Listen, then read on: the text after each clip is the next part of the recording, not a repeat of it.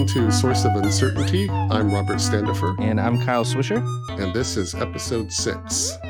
Fantastic episode today. It was this one was really fun to do, really out of the ordinary, wouldn't you say? Yeah, um, I've been looking forward to this one for a bit. I mean, I look forward to them all, but uh, uh, but yeah, I'm excited about this one. Um, yeah, what have you uh, been up to over the past month?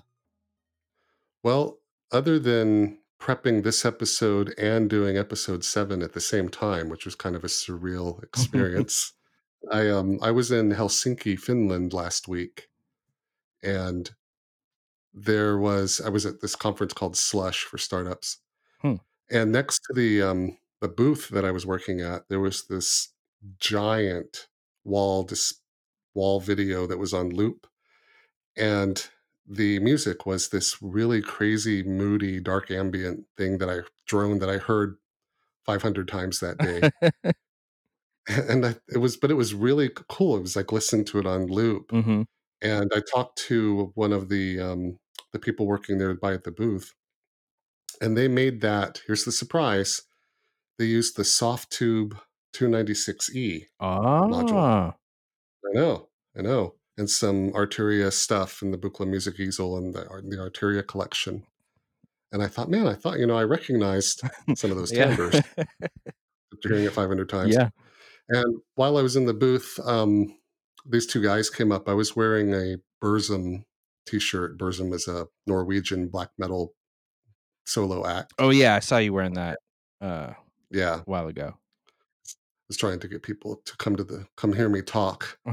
And um, so they talked to these two guys, this Swedish guy and a Finnish guy, and they were both extremely tall. And it turns out they have both they both worked in the music industry in Scandinavia and the Nordics, producing and doing videos for black metal bands and, and famous ones like Mayhem and Bathory and, wow. and some others. And so when I was talking to them about my black metal um, Buchla album that I've been working on, that's really hard to make, by the way. We'll talk about that later. Um, they were just they were like, oh my gosh, you know, you should talk to this guy and this guy and this guy and all these names that are in Swedish and Finnish. and I thought, is this how it?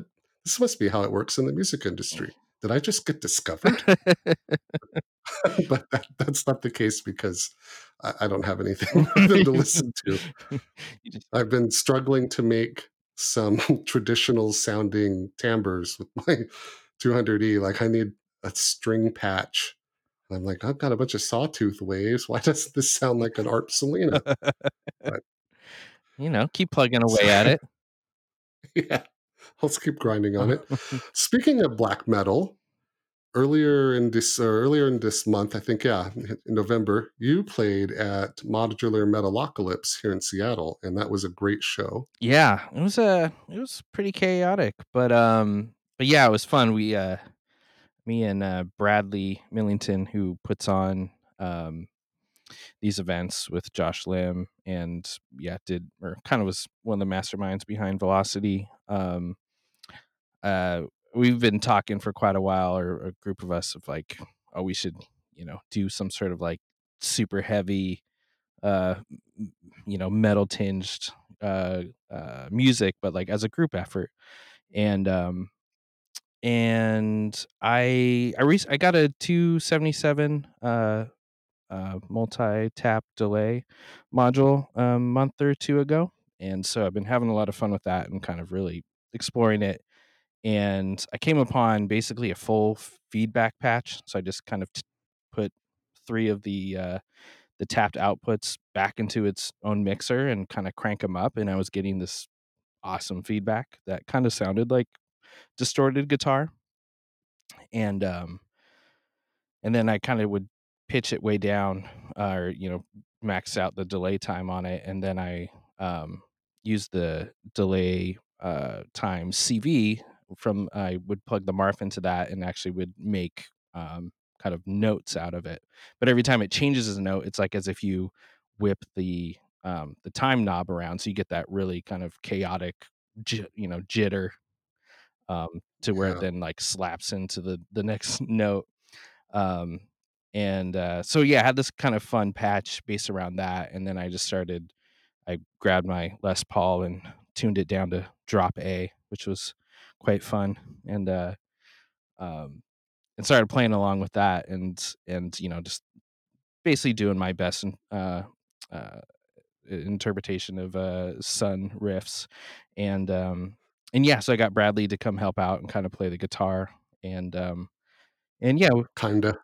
yeah, we uh, It was definitely not much I wouldn't call it playing guitar so much as plucking the strings and and lots of noise came out. yeah, yeah, it's very uh, yeah, very Yeah, sustain uh, feedback cool. uh, heavy. Yeah, it was all kind of um, just They put it behind his head, yeah, and the so people who ha didn't get to go see this, you and Bradley were wearing monk robes, mm-hmm, yep. and Bradley had that, um, that Black Death mask, I forgot what that thing's called, looks like a bird, Oh yeah, the um, you know uh, a plague like a plague doctor mask Yeah. or whatever. Yeah, the and you see them and and they're really scary looking, and it kinda reminded me a little bit of Eyes Wide Shut, so could have played that, uh, Musica Ricercata number 2 by Ligeti, and that would've probably landed really well. Um, but it was a really neat it was really neat to see that and, you know, the way you guys were performing and then the music with it, and, like, that was that wasn't Dark Sparkler, you know? Something totally different for me, yeah, which is really fun. yeah, that was But it's neat that you're using the 277 like an instrument in its own right. yeah, it was kind of. I mean, that was the only sound source, and it, it sounded massive enough. And I used multiple. I mean, uh, I think I used all four of its tapped outputs um, into the low pass gates and then into the mixer, and I had a couple channels um, on the end of the 207 that you can CV pan, and I had um, random voltages going into that um, or going into uh, two 281 envelopes that would randomly change every time I changed the notes, and so they would kind of fluctuate in and out. So yeah, it's just like a bunch of chaos, but really, um, I mean, it's you know the thing is self oscillating, so it is an oscillator, but it's um, it would just kind of drift on its own, and it was very um, very organic in a way. Um, yeah, it was a it was it was fun. Um, so yeah, hope to do that again sometime. It was fun just kind of playing with somebody else too. Um, with the uh, yeah, with the Buchla. Yeah, it was it was a good show. I'm looking forward to the the next one. Um, there's and I think January or February, they're putting together an interesting show for Substation, and I'm gonna try to get try to be part of that. I like the themed epis the theme ones like Music Meta uh, Metalocalypse to celebrate winter, Mhm. and it'd be fun to play something really in the in the depths of winter here in Seattle, but I heard that you won't be here in late January, Ah, early February. You'll be in another winter wonderland that's quite close to where I was just last week. yeah. Um, yeah, I uh, was fortunate enough to get my application accepted to go to uh, uh, EMS in Stockholm. Uh, so I'll be yeah, in the towards the end of January, spending a week with that huge um, old Buchla system in there. That's gonna be so cool. Yeah, I'm uh, pinching myself. Uh, I can't quite believe I'm I'm getting to go do that because I don't know. I've been I feel like that is a pretty iconic system. I you know drool over photos of it all the time, and I think I follow the Instagram. I don't know if they or people that or um I follow the hashtag of EMS I believe because then, uh, people are always going and and posting their little snippets of what they're doing there and um it's yeah a lot of cool music has been created on that thing. Um, so yeah, looking forward to checking out some modules that um yeah i've never never been able to use before You might wanna get one of those Russian hats while you're there, because I was in the know, one that Finland last week like the in fall, and it was really cold. the one that just like sits on top of your head that goes like way up or the one that actually cover your ears Well, the I think the the flaps actually come down, okay but, you know, you see, like, guys in Moscow wearing these things. You could also do the big puffy fur hat like in Spies Like Us mm-hmm that Chevy Chase and Dan mm-hmm i Aykroyd think i wore when they're yeah i might have one of those Yeah. Or you I can just imagine wearing, like red fox fur on your this huge puffy thing on your hair 'cause your you know, your hair is all is pretty curly and it's kinda big. So Yeah, so I got I got, you know, I got I got a bit of insulation up there already, so, you know, Yeah, I mean, you yeah. have you have a lot of you have thick curly hair, I mean, you got a lot going on up there, you might not even need a hat. Yeah, I could just, you know, twirl it into some, uh, Princess Leia buns over my ears, and I'll be be set. I might if you do that, I'll I'll definitely come out to Stockholm to to hear and see you play. You know, the, um, the EMS system is kind of like Edward Snowden, there are only 1 or 2 pictures of it, so maybe you can maybe you can take some some photos of the EMS system and enter it into the enter them into the, you know, the the internet so that something more than just the 2 or 3 angles of it exist, you know, maybe we can get some close-ups of those modules, that would be really Yeah. nice. Yeah, no, I'll be documenting it well, and, um, I think I might be uh, speaking with somebody there while I'm there to kind of, um, maybe do a little interview and and, uh, um, yeah, kind of figure out what it takes to keep that thing going and and, um, I guess, yeah, any stories behind that that system. Well, I'm sure everyone will join me in saying congratulations for being chosen to be a guest composer, that's Yeah. quite a big deal, I'm really Well, looking forward thank to you. that. Yeah, I'll, um I will tell you all about it for sure. Well, I I might I might go, I don't know, I just did that Just like 24-hour f you you're trip. gonna be like the Kool-Aid man, just, like, bust 'em Oh, Yeah. yeah. Take out half the system as you burst through the wall. Oh, man. Nobody want nobody wants to drink my Kool-Aid. After last month's episode aired, Doug Clotter sent us a really nice email with some more tips and tricks for the 281E. He said, uh, regarding the ORs, one very nice application is to use A and B triggered by the same pulse. Use a quick attack and decay on A, and a slow attack and decay on B. Now, by attenuating B using the OR, you get control over what amounts to envelopes sustain, so you can Mm. construct more elaborate envelopes this way. I mean, the guy is really good at this Yeah, I've, uh I think he's I've heard a couple people talk about him being kind of a patch Jedi, so Yeah, we'll have him on here and he soon and Yeah. get into that. And he pointed out in quadrature mode, you can tie the CV out of B to the pulse in of C and let A auto-trigger. This creates a 4-channel quadrature LFO like the Schweimann PH4. He says, "I've never really figured out how to use such a thing, maybe quad panning, but it's possible to do." You can then tie all the attack and decay CVs together and control all of them with the CV source like the 254E, which is the quad control voltage processor, to control the rate. Perhaps an evolving drone is another application. I I love these emails from you, Doug. I I hope you'll send one Yeah, every episode, these are I might have to use that at, uh uh, EMS in their, uh, 227, get that quad going. I might call my next album, "Perhaps an evolving drone is another application." That's quite poetic. I'm for it. I I I love it, thanks a lot, Doug. So, you know, in the first couple of episodes of this show that we have going here, we had that music spotlight segment, and it was really popular and really fun to do, and we discovered lots of great Buchla music. As time's gone by, we've discovered making the show that we spend a lot of time on the featured module and the guests, so we don't really have the time to squeeze music spotlight in.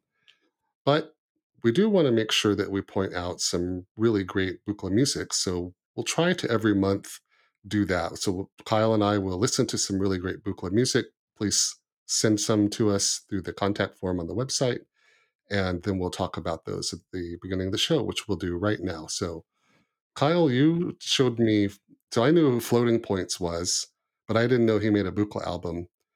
And then I saw the video where he's got a couple of smart cabs, shout out to Kane Association. And, um, he has an an album out called Crush, and you you were really digging it.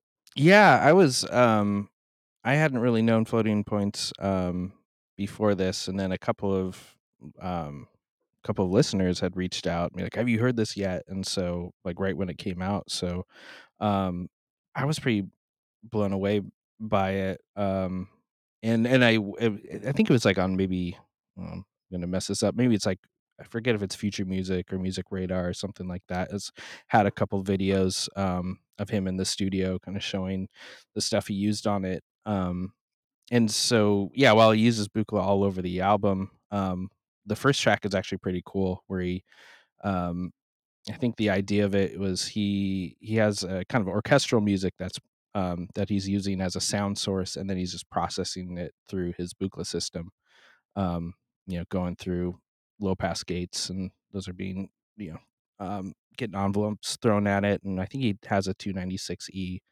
so it might be going through that, and, um, yeah, just kinda pretty interesting stuff, and, um, and Yeah, the and he's touring the video is really he's, like, touring, he's playing shows with a full, um, like, 32 step Marf, uh, setup, which, Yeah, like, I'm just like, "Mm, chef's kiss," like, hell yeah, that's amazing. So, um, so yeah, and all these, uh, so, um, you can find this new album, Crush, uh, basically anywhere, but it is on Bandcamp. I just wanna kinda shout out Bandcamp. Um, so yeah, you can just search Floating Points there and find that. Um and then another guy that we know, uh, Todd Barton, um, put out the album Spaces earlier this month, and that's kind of on a a mixed has uh, let's see, he's got he's using the Music Easel 200E, his Hordijk system, um, and it's a 4 track, uh, album, and, uh, the 1st track is is kinda classic Todd, very sprawling and Yeah. and, um, just, you know, you're taking the the, like, fifteen-minute long journey with him. Eh Yeah, calls it "Follow the Sound." Yeah, uh, exact yeah, Yeah. which is what he does so well, and, um, and then it he gets into, um, these tracks that he's calling Particles, um, and, um, and it's kind of I don't know, I feel like it's like an exploration in, uh, in pops in a way. It's very effervescent, um, and, yeah, it's pretty cool. I like the, um, the 3 different sections of of that. It's kind of, um, kind of a deep dive in in that kinda clicky, um, effervescent world of Buchla. Todd's funny because, um, he he's like Klaus Schulze. He's got, you know, what, 55 albums or something? You could there's somewhere between 20 and 200, um, somewhere in there, and I'd buy and I'd believe that it was as low as 21 and as high as 199. He's just got a ton of ton of work out there, but every album that he's done is so different, Yeah. yet at the same time, there's this kind of common thread with with him because each one is so him, Mhm. um, and I I really like that about about that, and that Hordijk system, I've seen pictures of it, and I think he did a YouTube video with it a while back, and it's really cool, and it's it's neat to hear the different instruments. You know, my when I played my my 1st album, it was all Buchla 200E. I didn't have anything else in there, and so now I'm listening to this, I'm starting to see how or hear how other other completely different sounds from other totally different approaches to synthesizer design can kind of work together, um, and this is a good example of that. And speaking of Todd Barton there's a really cool jam album that he did with Nathan Moody and Bruce Baird. That was when Nathan was coming up for Velocity. He was driving up from San Francisco and stopped in with Todd, and they recorded this jam jam album, and they used the Buchla Music Easel, I think that was Todd's easel, a Ciat-Lonbarde, and a Blippoo Box. Yeah, I think I think Todd was on the Blippoo Box, um, Bruce was on the Music Easel, and then that's right. and then, yeah, Nathan had all his, uh, Ciat-Lonbarde stuff for for the Velocity show, and, um Does the Blippoo Box have banana jacks? 'Cause if not, we should cut this from the show. No, I'm kidding. That's a really neat device. It's weird. Yeah, um And the Ciat-Lonbarde is it's funny when out of those 3, the Music Easel is the most normal. Right? So, yeah, it's that button-down to Music Easel, Yeah. everybody knows. Um, yeah, it's it's really amazing, I mean, because I think what I think what he mentioned, or I don't know if he mentioned it on the show or when we were talking before or after, um, yeah, it sounded like they kinda just had a couple sessions, um when they were hanging out one night over at, at Todd's place, and it all.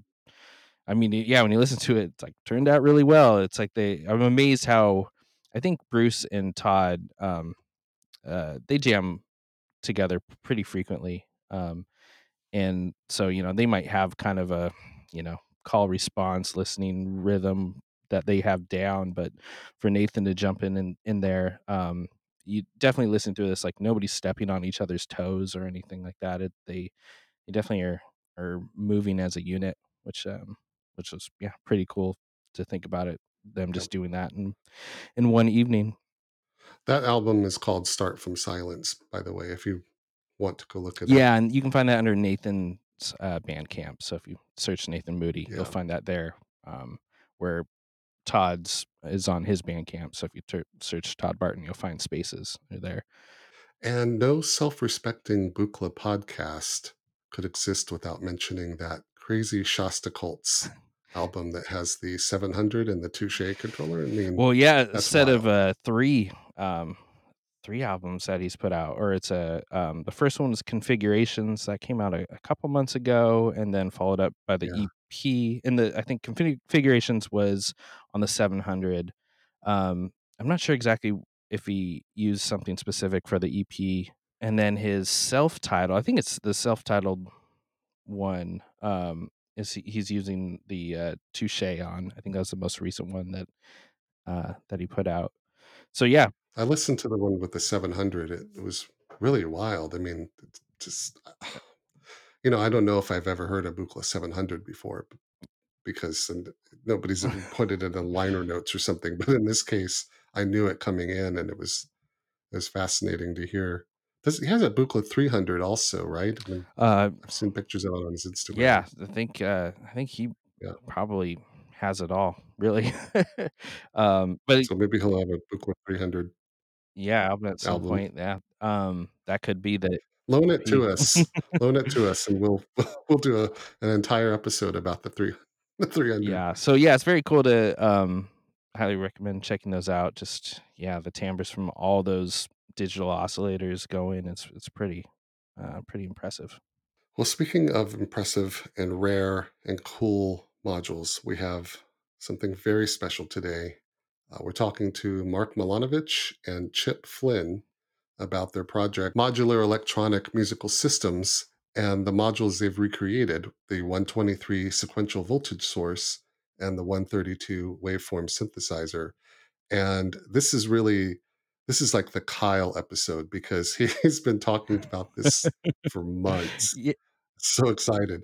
And it's so funny because I could never keep they're 123 and 132, and I kept getting them switched in my mind. And then another funny thing I'll point out is that they loaned us two of the 132s, and Kyle gave me gave them to me in a, in this bag, and I pulled out the 123 and one and a 132 and was playing with it. And then when Kyle came over to do the show, he's like, "Hey, there's another 132 in that bag." so you're like oh there was it's like, oh, okay. Hmm, wow. you just Well, got so distracted okay, by that's- yeah by yeah Yeah, that explains a lot. But so that'll be that'll be a great show. This is going to be fantastic. Yeah, I've been uh, I've been talking with Mark for for quite a while, and um, and yeah, kind of slowly been getting info from him on this project that's been bubbling up, and um, and yeah, their website uh, just launched. Um, it's got just some amazing stuff on there. Um, and so yeah, we'll have a link for that in the in the show notes. But that's um, uh, mems m e m s project dot info for that um and it's going to be a killer resource for for all the stuff that uh, i guess you know we're trying to dig up and talk about um this is to be a, a great website to to go to and check out. Yeah so with that let's uh check out these modules.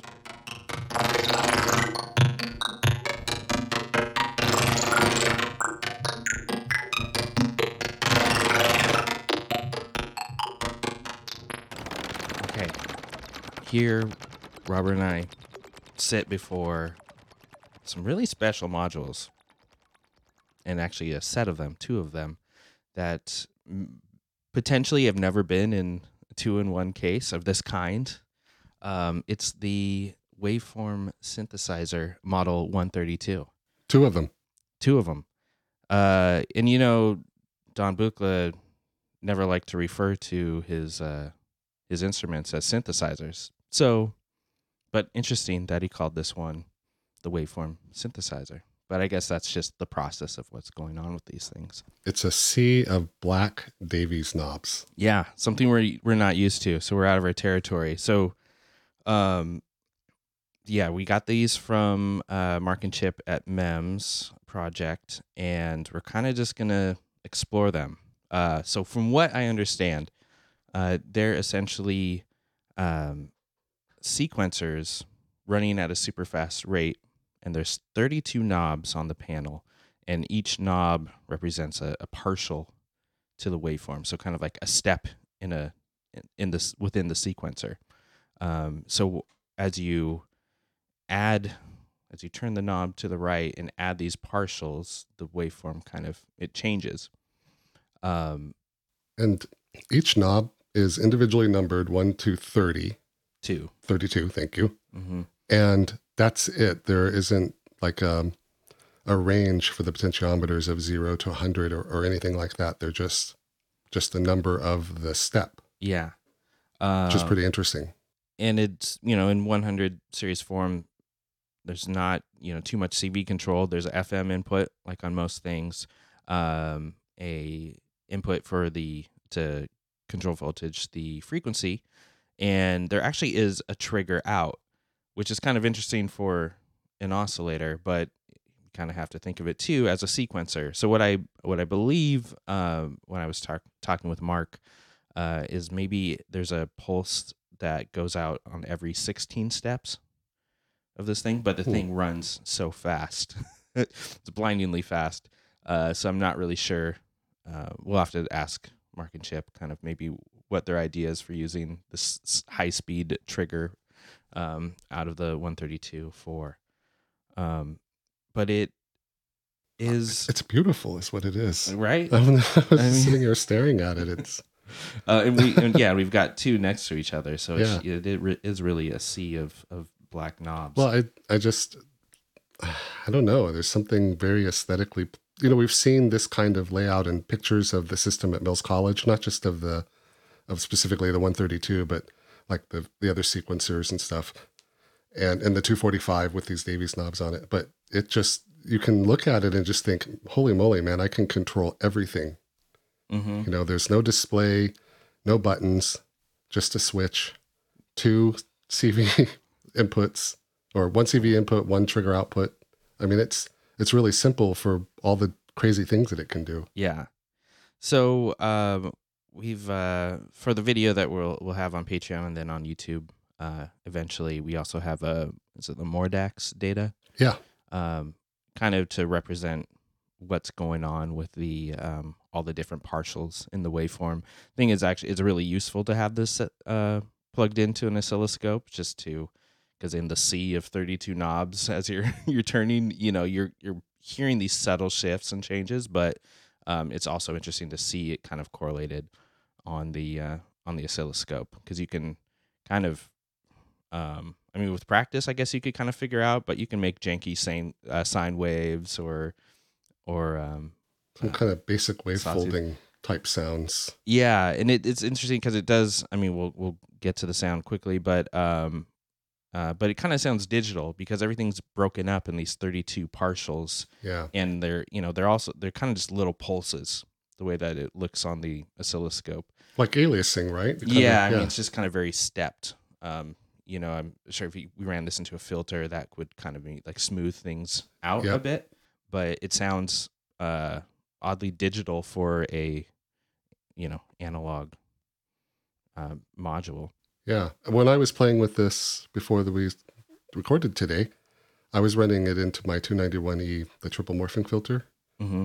and you can you know with this you can make some really and i was just using one of them because i didn't realize you had loaned me two um, but there's some really great and complex harmonics so you know messing with the resonance in the in the triple morphing filter Mhm. as you know we're bringing i'm bringing these in and out it was one of those really cool things where i couldn't do it twice hmm you know, because I had stumbled upon it somehow and I didn't know what happened, so I wasn't able to do it again. But it sounded really amazing. Yeah. So let's uh let's turn up one of these. Okay, we'll do number one.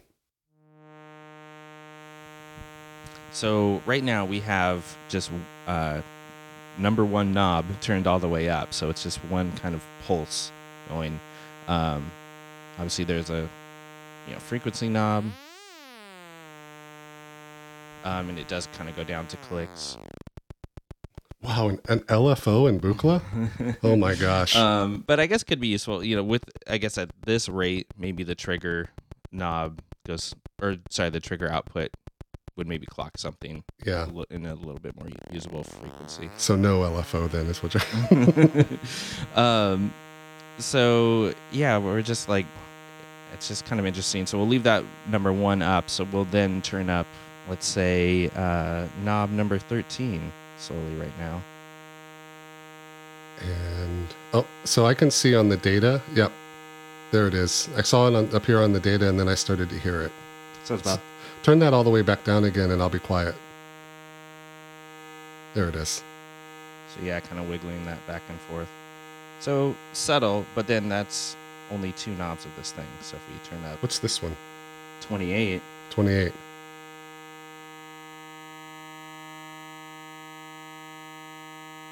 That adds up quite a bit. Let's go back to five. And I'll do 31.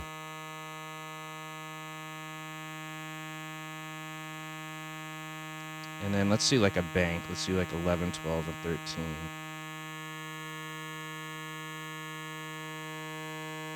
Oh wow, that's I'm watching this on the oscilloscope, and so those I, I see how those are those different individual kind of square waveforms have now come together and made this. You know, it looks like a stair step, uh, not a stair step, but it it's not quite a square, and then up there now it's a square. That's really cool. Yeah, so you can so you can build your, you know, so we could have like that's, you know, 10 through 13 kind of all the way up while we have these other partials scattered throughout. But you can kind of build your square waves like that, then we could maybe have the next four down and then build another set of four to uh So I'm doing that with um, 26, 27, and 28. yeah, it's just interesting how some will make I mean as you kind of get them all going, really the more little fine tweaks um adds that much more depth to the sound. I'm turning number 32 and listen to the harmonic difference. It's really cool. And so you're saying that behind the scenes, a really, really fast, like audio rate sequencer is creating these partials? Yeah. And we're acting it's like we're just turning up steps. So if like we Wow. had so we had the Marf running like as fast as I could Yeah. go and we started inching up um, you know, a few of the the steps, you know, if we plugged into a oscilloscope, it, we would kind of see Right. roughly the same. Yeah, well, I mean, I, I run my, my Moog 960 sequencer at audio rate a lot, but I don't have 32 of them. hmm So this this is pretty wild. Uh, 32 of those would be huge, by the way. It'd be like my entire studio would be covered in. taking over the living room. um, what's also interesting uh, is if we turn, we start to turn everything up, which I'm doing. Maybe I'll get some help from Robert as there's 32 Yeah, of these. Otherwise, this, it'll be an hour long just knob turning.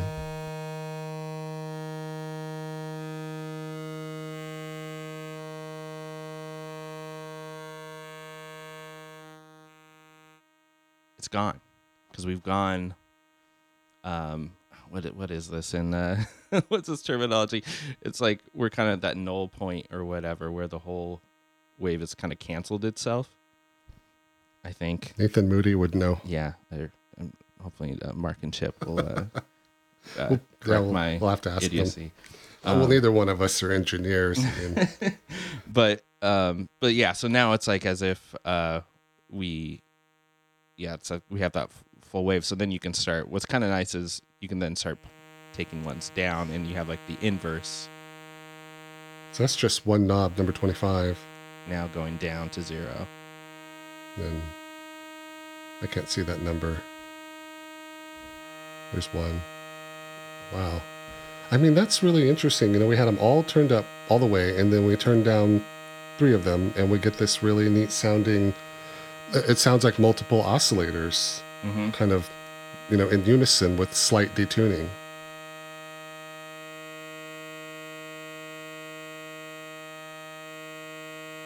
Yeah, so let's kind of bring this back down and let's switch over. Let's get the second one uh, Mixed together? mixed together.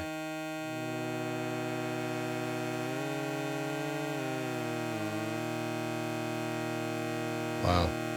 So yeah, can I have that unison? So we've already we a bunch of these knobs are kind of already tweaked on this one. You know, if those were Rogans, I'd be able to tell. Kyle and I have this. We're like the the Bloods and the Crips, or the Sharks and the Jets, over knobs. over Knobs, Rogans, and Davies. Um, well, what are the what? Who's in the camp of the? Uh, are these Rogans too? The um, on No, the two hundred E. The 200E has Selcos. Oh, Selcos. Yeah. Those Yeah. guys. Can't even. I tried to replace all my Eurorack knobs with Selcos, but Then you got bored. but I got I got bored. Um, We're gonna people, man. That's what every they're like. Forget the 132 or the 123. They're gonna be all that Selco. the, the and- Selco and Rogan and Davies, and then somebody else will say, "Well, there's also this other kind of knob." CFAM. um, what's also interesting is when we, because obviously you can FM these. Let's do that. Um, Yeah, that's coming to the. That was our data connection. Yeah, okay, cool, sweet. So you're FMing 132 on the the left side 132 with the right side 132. Yeah. because we have two of these and this is a good reason by the way to be a patreon subscriber if you can because you can watch the youtube video of this and if you're not a patreon subscriber which is perfectly fine we post the video for everyone one month after the episode airs Um, yeah, so I've got all the knobs uh, now off on the uh, second 132 that's FMing the first one. Uh, so I'm just going to bring in, let's see, I'll up that a little bit. Um, I'm upping the amount on the frequency modulation knob. Um, it's probably about a third of the way up or so. And if I bring in one pulse, like I'll bring in just number one on the second 132.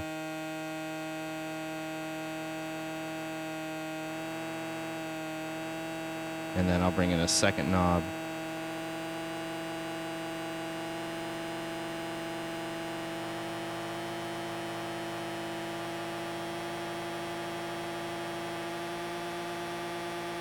So bring in a few. I'll change the uh, tuning on.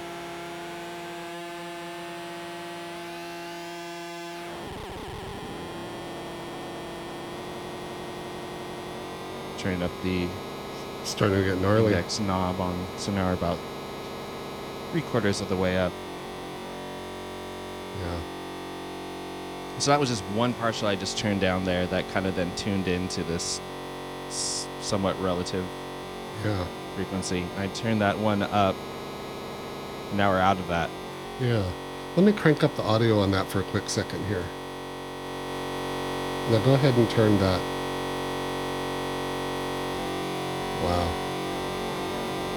oh you hear that that little bit of gurgling sound in there Yeah, it sounds very digital, you know, like Yeah, I mean, it sounds aliased, yeah. which makes sense. I turn up a different knob. Yeah, it's it's there's that stepping in there.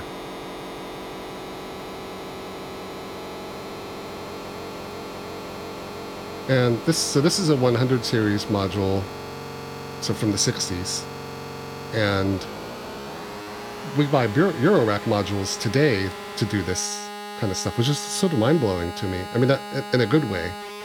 This was way ahead of its time. Yeah, and obviously with I mean there's 32 partials you have there. I think this being like an additive synthesis uh, type of technology. Um, a lot of uh, software in current day have blown this out to where you can have hundreds of partials that you're dealing with and uh, get much more complex sounds out of. Um, and there's a module that came out recently in the last couple years. Um, well, that was cool. Um, just turned down one of the knobs on the Just randomly. He was like, yeah. I'm going to reach for that knob. Oh, look, cool harmonic. Cool timbre. Yeah, it is pretty wild. To that's what Chip and Mark kept on telling me. He's like, FM each other. It's really Yeah, there is a Euro rack module, right? That this It, it has like 500 and some odd. Um, was it the panharmonium? We'll have to look into that. no, yeah, I, I was talking with uh, Ben Wilson about it the other day, but um, pretty cool. But I mean, this you know, this is, thing was made in 1965, 66, or whatever. So, um, I don't know. It is pretty wild. I, yeah, I think it's I think it's pretty amazing. Um, and it's kind of interesting. I mean, if we maybe cut out this one and we'll turn off the FM and go down to just one of the. Left or right? Uh, um, There we go. and you know, it is like as you kind of turn these things. I mean, you think 32 knobs like it's going to be just drastic shifts, but in a way, it's not because you're controlling all these. It's oddly subtle yet complex at It- the same time. It has the if- you've ever used a fixed filter bank in Mm. 5U or Eurorack, you know, we were turning a bunch of knobs to change the harmonics in the filter bank. It, it has that same kind of Mhm. experience. You know, I, my mind, like my preconceived notion tells me that as you turn those, I would expect pitch to change, Mhm. But um, it doesn't really. It, it Yeah. doesn't because you're you're changing the interval on the harmonics, and so it it's changing the shape of the waveform, which might have a pitch variance, but you know it it's um Yeah. it's, it's really it's really cool. what is interesting too because i mean in a way don didn't keep going with this idea um i there's an interview that i read of his i don't know one from like the 80s i don't know if it's like keyboard Yeah, it's a keyboard magazine. Yeah, um where some he talked about um the technique of running a sequencer at high speed and and um you know using the steps or whatever to to kind of make a, a waveform. And he just kind of was talking about how it didn't really work for him in a way. Like it the harmonics weren't um i don't know they didn't kind of poke out as much as like compared to maybe like a fixed filter bank or he had that the 148 um yeah. module which is uh has like the 10 different harmonics that that come out of that. Um and so he didn't run with this. I think he you know arguably he made one or two of these before kind of abandoning it. Um but it's still really pretty interesting. Okay, I'm excited about this part. I know I say that in every episode, but it, it's true because we've you been having. keep the excitement level just keeps on shooting through the Yeah, I mean, someday when we get to something like I don't know, we're just talking about a banana cable. yeah you can be like screw this part I might but then again, you know, there are there are new banana cables coming out, so that's pretty that's pretty exciting too. no, but I, I I'm really looking forward to this part of the show because this just kind of blew my mind. Yeah, so we got a um, another thing that uh, Chip and Mark sent us was the uh, sequential voltage source model one two three, um, which is an eight step sequencer, um, and it's I mean it's pretty and it's got three lanes of uh, of eight steps, um, so you can have three different outputs going, uh, and then individual pulses for each of the uh, uh, eight steps of their output, and then it can go down to two steps or up to to eight.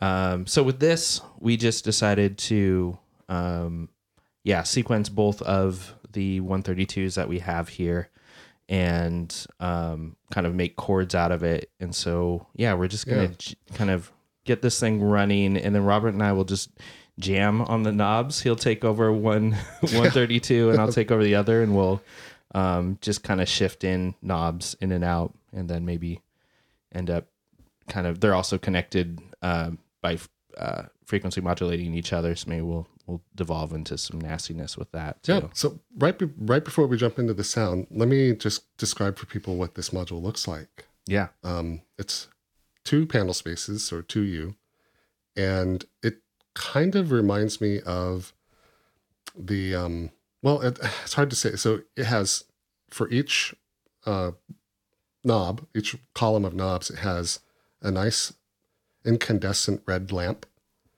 Um, which Yeah. these look really nice. The increments so to, to set the number of steps is a big old chunky notched Davies knob.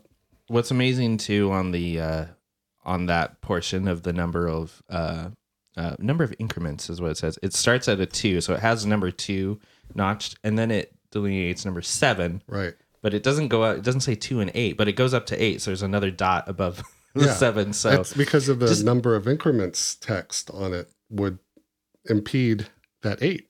Uh, poten- yeah, I guess so. I'm just thinking like, oh. Don's always trying to, you know, it's like let's let's give him a five step sequencer on in the uh Two to seven. Two is the first prime, and then and then it goes to seven, which is not the sec not the second prime, but still you know very Don. It has six black CV inputs at the top. I mean, I'm, I'm sorry, those are outputs. yeah. So they're See, that's what I'm so 200, right? I'm like black means input. Those are outputs, and then eight red pulse outputs. Yeah. And so interesting that I mean he did there was a point where you, I mean you'll see a lot of the dual outputs on a lot of the early modules.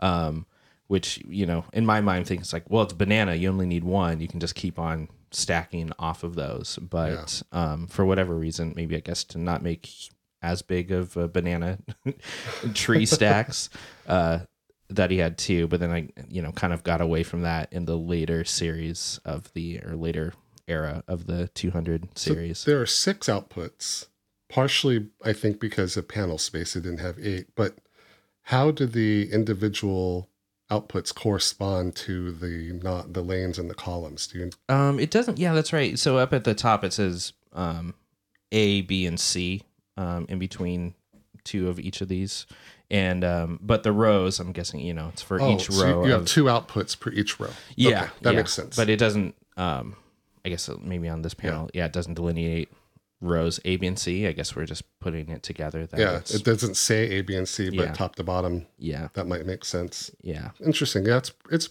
pretty cool. I, I really like the way this looks. All right, enough talking about uh, UX. Let's hear this. yeah thing. so we'll start out with each uh train up pulse one and then we'll just uh we'll roll with it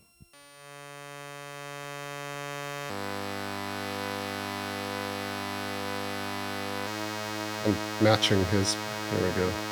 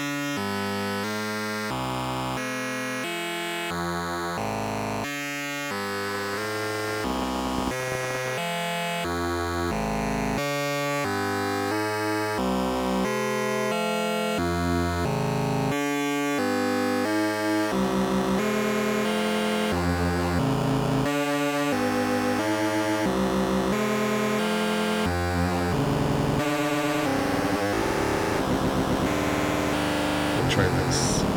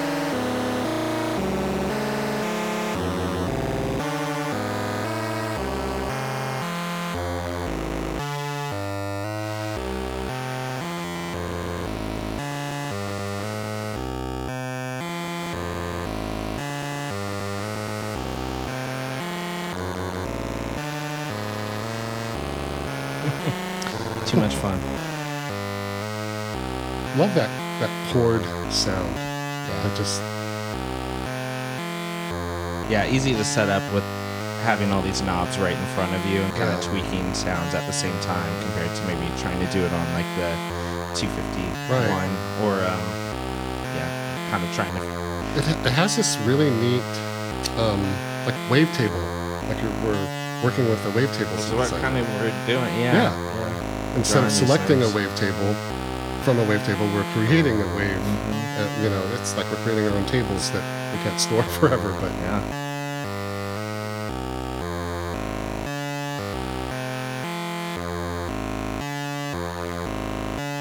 three-step sequence all, all the way here. There's your classic five-step. That's great. Yeah, we could also just show real quick maybe the um, use the trigger out of one of the 132s to trigger. so it's going at just blindingly fast speeds, and then this is the lowest or the slowest speed, I guess, if we were to turn kind of the frequency knob all the way down, Cool. which is So it, we're using the pulse out from the 132 synthesizer into the pulse input on the 123 sequential voltage source, and that's the slowest that it will send a pulse out. Yeah. Is it respective of the of the shape of the knobs, or? Oh, I, I see that. Yeah. Cool. yeah, there's some So the harmonics are changing, but the speed of it isn't because of the frequency. Yeah, this is just because of the clicks, but if I were to go some of this, Ooh, you hear that?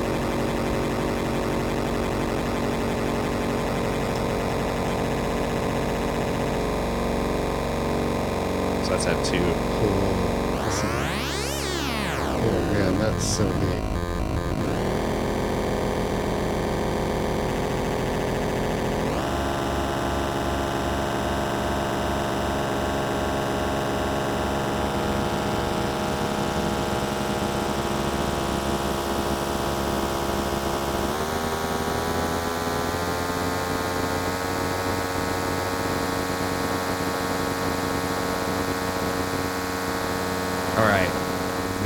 Madness. Should we Yeah. talk to uh, Mark and Chip about Yeah, this you and know, all the cool stuff? That now I have a lot of great questions for them. Hi, I'm Mark Milanovich. Hi, I'm Chip Flynn. yeah, guys, thanks for uh, coming out and being on the show. And uh, I guess to start off, uh, before we get into your uh, MEMS project, um, can you kind of each go and tell us your personal history with uh, getting into Buchla? Sure. So it's it kind of was a slow burn for me. Um, I originally got into um, guitar pedals. I'd say maybe uh, ten to fifteen years ago, and was just you know tinkering with that kind of stuff. And I had originally started circuit bending. You know, I was maybe fourteen or fifteen years old, and I pretty much had taken over my dad's workbench and kind of built from there and got a little bit more confident with electronics and started uh, doing my own stuff. And once we got into once once i saw the eurorack stuff i was like oh my god i, I have to get into this. It was just it was over. You know i used to have these giant pedal boards with a lot of pedals and i kind of made the transition into eurorack very easily that way because you could just build this massive system and expound upon it. And uh, I was very late to the game with Buchla. By the time I got into it, um, I was doing, I was building a lot of Romans, you know, Romans projects. Yeah. And at that point, Electro-Music was kind of quiet. Um, there wasn't as much activity on it. And um, I kind of was, I had to learn all the who's who of, you know, everybody, like who's, who's Mike Peak and who's, Yeah. who's Chip Flynn. yeah, the lay of the land for uh, between that and Muff Wiggler and yeah, who's regular. Yeah. right. So is this like 2017, 2018? it had to be around 2017 18 Yeah, yeah, okay. that's probably a good point um, and it was kind of funny because i had no idea what i was doing at first and the first thing i realized was wow these circuits are a lot more complicated than just then a lot of the Eurorack stuff, there's a lot of troubleshooting and you know a lot of knowledge you have to know about um, tweaking and biasing and all sorts of other things that you didn't have to do with Eurorack stuff. Mhm. So it um, I got real confident with this stuff and started working on my own circuit boards. And I think the first thing I got my feet wet with was a VCS3. I wanted to build my own VCS3. Hmm. So I started doing my own boards for that, and um, I was posting the progress on those boards. And um, Mike Peak from Muff Wiggler and Electro-Music, he noticed what I was doing, and he said, "You know, hey, have you talked to Chip Flynn?" And I'm like, "No, I really, really don't know him." and he goes, "Oh, it's Ape Technology." I go, "Oh, I've seen that name a million times. Like Mhm. every time I go on Muff Wiggler, you know, I'd see him in the DIY threads." So I started talking to Chip, and it's kind of like all over at that point. So Chip, when did That's where this. yeah, when, when did you get started then? Me, I got started uh, with the, I guess the Buchla DIY stuff. Um, similar thing. Uh, started building the Roman stuff, then wanted to get deeper and got interested in the 100, and then ran into the Ebola tone stuff online and started to uh, build that. Taught myself how to um, etch the boards, which was a new thing that I originally tried uh, did a very bad job of it when I was 12. So put that on hold and then just figured out I got quite good at it and uh, built all that. And then, you know, was looking for more. And then taught myself how to uh, use circuit board layout stuff and started laying out more of the uh, circuits the 140, 130, 180. Oh, we're supposed to use the names, aren't we? I'm sorry. We tend to speak in numbers uh, in our world. Um, the the dual attack generator, the timing pulse generator, and the dual envelope generator.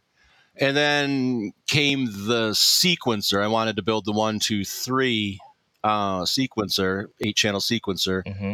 and uh, it, it just so happened at the time I was doing uh, um, an installation at the University of Michigan. I, I built a robotic gamelan, and we were installing that. And in between the performances, my um, my uh, partner in my art group, Ape Technology, said, "Hey, what do you want to do?" And I made a joke about wanting to see the Stearns Collection 100 and he goes, you know what? I might be able to hook that up. Hmm. And he made some contacts, and um, I don't know. Within a month, I was there working on the 100 and documenting that. And then I was like, holy smokes, I can build a real one, two, three. So then came me trying to figure it out um, from an artist aspect. I was trying to figure out how can I copy the circuit board in order to get you know um, photoshop art so then I, I was stuck in the world of using uh, you know the photographic process with the uh, making my own circuit boards and that was not going very well at all Mm-hmm. and then as luck would have it uh, mike peak Mhm. introduced me to mark and here we are now So we so we have to thank uh, Mark uh, or sorry uh, Mike Peak for all this then. Yeah. definitely big crazy- thanks goes out to, to mike peak and all he's done Yeah, Mike. Um, he what he did with with um, some of the circuits in terms of bringing them to DIY has been absolutely huge. He, you know, the first 100 series oscillator I built was his one five um, one five eight. Mhm. yeah me too Yeah, and it got me looking at like synthesizers and Buchla in general um, much differently than I had with Roman's boards. It, it just was much more, I guess, like magical is like a word for it. You know, it just very And rudimentary. personal as well. It made it a little bit more personal because you had to hand build it from the ground up.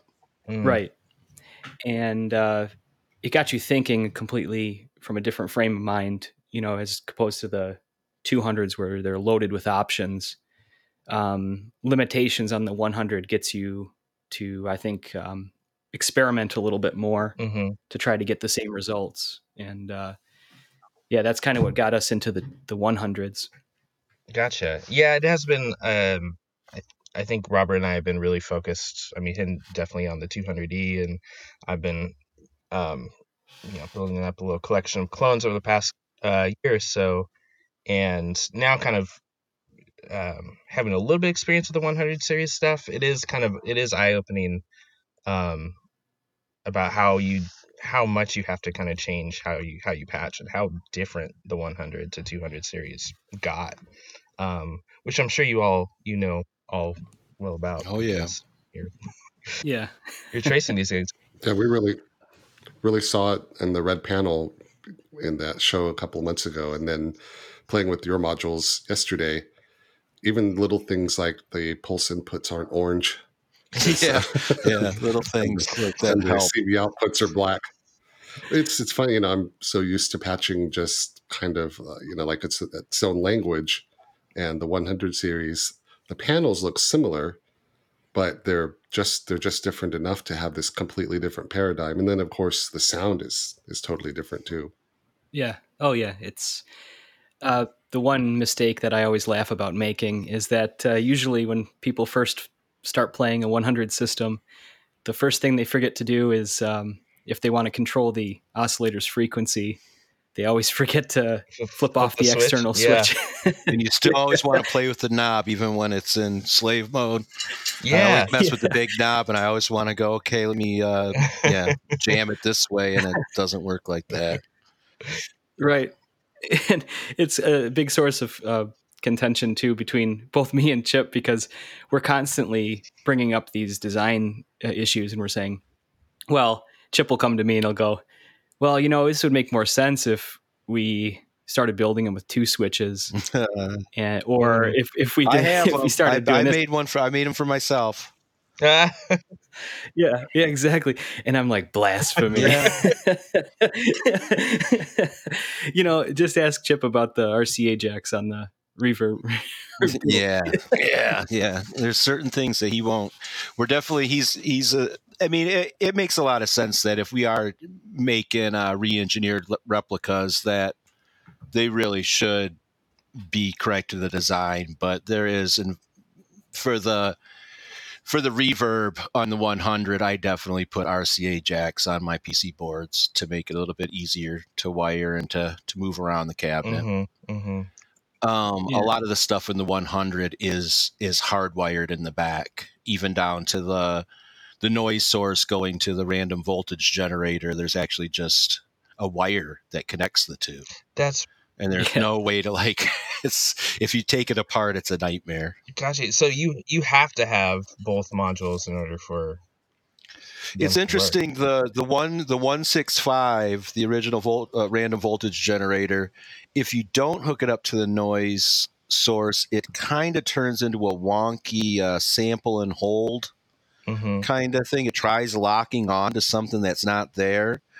And, and with that, I actually the one six five I have in my cabinet, I have a audio in, so I can actually put say a sine wave into it, and it actually does do a sample and hold, and Hmm. it's actually kind of more interesting. And I have seen that on other systems that have had an external audio in, so mm, I decided that on mine that was uh, there's definitely changes that have been made that I don't know if they're original or if people or Uh. users and professors over the years have added f- features to it.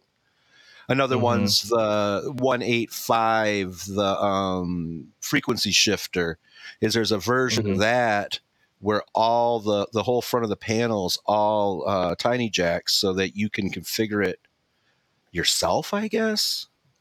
Oh And- Yeah. kind of and I um, don't know if that was original, but that's a really interesting idea. So so you kind of like patch it it's um what's that term that everybody uses in Serge um like patch programmable it's pa- is that what it's patch. I don't Yeah. I don't know Similar, how well that yeah. would work because it's kind of there's definitely kind of a I would uh, I think a strict way that you'd have to patch that thing in order for it to work correctly. Mhm. But it's interesting. I don't know if I'm ever going to build one that way, but but maybe.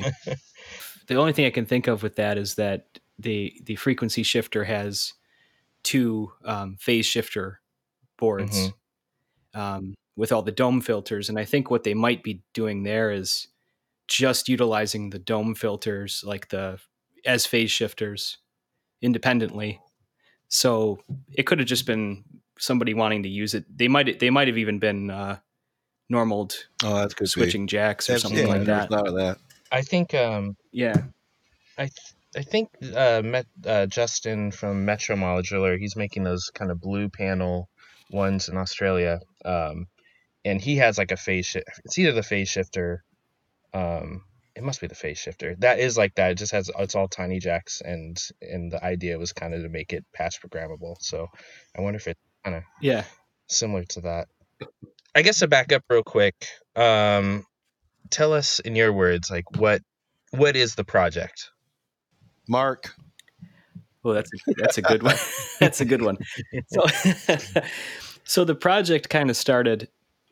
Um, I always say the project started out of frustration, and I think that's the most uh, accurate way to describe it, because um, the big problem we we ran into, and the first thing that I noticed when I started getting my feet wet with Buchla, is that the Buchla community is very I don't know how to how to put this like very almost bipolar Mhm. to the point where there's so many people that are so supportive of it but then you have the other extreme where um, you get a lot of people that try to hide the information um, keep the information a secret Kind of like Um, old- an old guard. almost like lording over the Yeah. information yeah like the old guard that's that's Yeah. a perfect example Gatekeeping. gatekeeping. And Yeah. um, when we went to Wesleyan, um, uh, Ron uh, Kuivila, he um, put it perfectly. And I'm sorry to Ron if I pronounced his name wrong because I really never learned how to say it. but uh, but uh, Ron said that um, one of the one of the books that he read when uh, he was in school was uh, a book called Desert Plants, and that there's a lot of people out there that are considered desert plants, where um, they thrive and grow all on their own, yet receive they don't benefit any other plants around them or any other communities or Mhm. you know of the sort. And that's a perfect way to explain it because you get some people that have access to some of this extremely rare equipment, and all you see are photographs of it. Um, if any photographs of you it. if any photographs that's the thing there's so many things that when chip and i had started this we wanted to learn about these modules and there were some modules where we were like i don't even think this exists and and then we would find stuff and be like oh my god like i can't believe we found this. And it really just was all social engineering like we just made as many connections as we could. We just cast out lines almost every day like on a regular basis just trying to gather information. And it was amazing that some of these pe- some some people that we would reach out to all you had to do is ask. And they would be like oh sure. You know here you go. What's this for? And we really didn't know what we were doing with it at first at first and you're ask- um, and you're asking them to kind of like send photos of To take apart their priceless, uh, yeah you know, jewel of a synthesizer part and take it to bits and then take Yeah. pictures of the insides of it. Yeah, because what we found out when we first started was that the schematic data that exists online is pretty much unreliable. Um, most of the CBS schematics, once um, Buchla was bought out by CBS, most of those schematics are have are full of errors. I don't know if they're purposeful errors. we all know. Um, I think they, we all know that. Yeah, th- they were definitely. There was definitely a lot of tension, I think, between Don and CBS hmm um, from what I've read and especially learning about the 410 and the performance systems, you know, he, there's a lot of stuff he dumped on them that was kind of like, okay, fine, you want this, here you go, and have fun, you know, Mhm. that kind of mentality. So we really wanted to see the modules because the modules tell the truth and the schematics are basically full of red herrings. Gotcha. And so, um, so okay, so you get the photos, um, and then what what's the next process for you? So, um, first thing, uh, well, Chip usually looks at the schematic, um, looks at the boards, um, and he'll trace the boards um, at the same time I'm designing the board. So um, it's amazing how efficient we become at this. At first, this, was, this would take days, weeks. We'd be firing things back and forth, you know. Mm-hmm. Um, now we can pretty much churn out an entire layout in a day, Oh wow. parts, numbers, and everything. Um, few hours, you know, even like we'll just we're just so efficient at it. Um, but yeah, it was. I would uh, take the boards, take a photo of the board, and one thing that I'm really big on is um, process. Mhm. And the one thing that that diff- you know that I differentiate myself from people that design today is I like to do things the way they used to do things, which scares off a lot of people. Yeah. but I'll hand trace the the traces on the board. I do that all by hand, and then I put it into the computer, um, and then I retrace it. So it's a two step tracing process into uh, a CAD software where I can actually design the board layout. And it's really funny because the CAD software that I'm using, it has no idea what I'm doing because I'm making all these making all these errors. Ken's like, hey, you know that nobody does it like this anymore. Right it, it's really funny and basically i want to not only are we replicating the module but we're also replicating the experience of the designers and the associates um, from the 60s yeah. and to do that you kind of have to get yourself into that refer- frame of reference where everything you do is organic like that. Um, the computer ends up just being a uh, vehicle for that type of process. It's really just a translator that translates what i do to you know gerber board data that we can then order boards for. And um, it's it's amazing how fast chip and i will fire stuff off each other. I'll finish a layout. He'll find errors in literally a couple minutes. Fire them back to me. I've corrected all of them. He's got the whole thing labeled and ready to go. Wow. all the power supply lines all labeled and everything. And we're like okay done. What's the next one? It's kind of a shame, actually.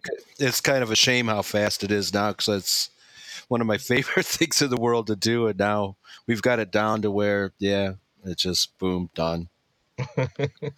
No, they're getting harder though because we're into the 70s now with the 200 stuff. It's taking longer.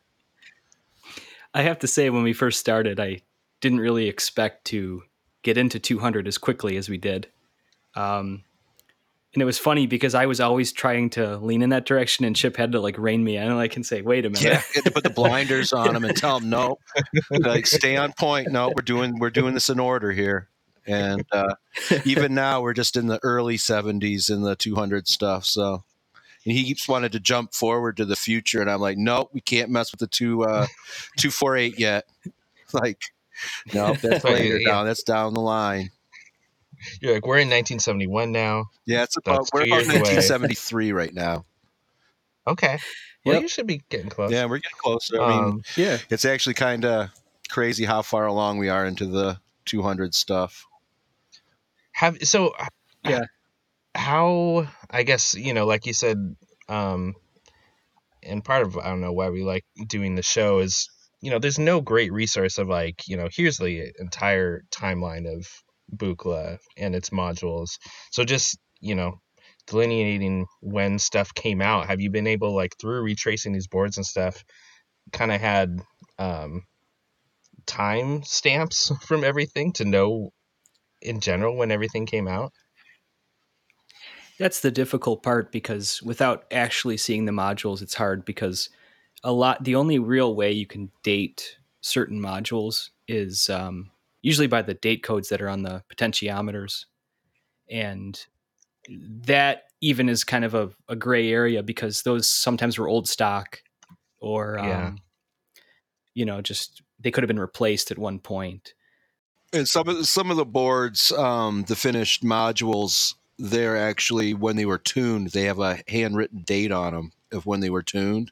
oh So the one, uh, the Stern system at U of M was uh, pretty much tuned and finished around November of 1969. Okay. and it's handwritten on there. It's handwritten on there with a pencil, Yeah. and it's which yeah it, it's amazing how well they've held up in terms of pencil markings and uh like the solder joints like it's really funny when chip was sending me photos of the stern system you'd look at the back of the board with the solder joints and you'd see um, reflections of his friend lon taking pictures Oh wow. yeah, Wow. it was that it was still that good looking. I mean, it looks like it was just soldered. It looks perfect. It's really Yeah. they really were made really nice. They were made beautifully. thanks led I was just gonna say, like, I've kind of led. Um, did uh, do you think? I mean, to your knowledge, um, has anything on that system broken down over the years? That Oh my god, needed yes. to tune up. yeah. Yeah. It's just gotten, you know, wear and tear and it's gotten old and dried out. And it probably didn't help use it or lose it. It it probably didn't help that it was, I think, stored for so many years and just like basically a warehouse. I mean, uh, literally, if you don't if you don't use something, it's gonna get dried out, and the poten- the potentiometers got scratchy, and then it just needed to be cleaned, and then the power supplies, the capacitors dry out. It's just time is hard on old electronics, and you know it was a lot of just Mhm. just needed Yeah. some love, really, is what it needed, and you know it. it it, it came back for the most part. There's still a couple broken modules that I have to. It's going to be an ongoing, you know, project to keep it going. So you've been, so you've been getting it back in working order then. Oh yeah, yeah, yeah. It, Yeah. it mostly works. There's a couple oscillators that aren't working. Pretty sure it's the capacitors have dried out. But then again, it's it's not my machine, so there's rules imposed that say it's there's some people that would like it to be in a museum setting. I can't just go and willy nilly take off transistors and, and capacitors and replace Mm. everything like if it was mine because it's like Mhm. Antiques Roadshow. You're cha- changing the provenance of it. It's not original then.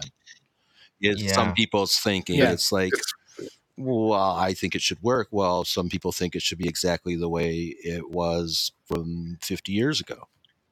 It's uh, kind of funny because it's it's just like the classic car world. Yep. You know, if you leave it sitting for a long time, the fuel lines crack and the gas turns into lacquer in the tank. Exactly. You know, Yeah, like yeah, a yeah, fuel- the rubber all goes bad, and yeah, Yeah. all the yeah, just and you got to run some control voltages through those through those wires to make sure that they don't. And I tell you what, the more the the students, it's set up so the students can use it at U of M now. People are doing compos, kids are doing compositions on it, and the more they use it, the more it less scratchy it gets, and the better it sounds. Yeah Cool. So that's the good thing is that it's being used, yeah and it's being used for what it was intended for, which is making interesting, creative sounds and music with it. yeah, I guess I'm always gonna err on that side of of things, other than yeah, being behind some plexiglass and.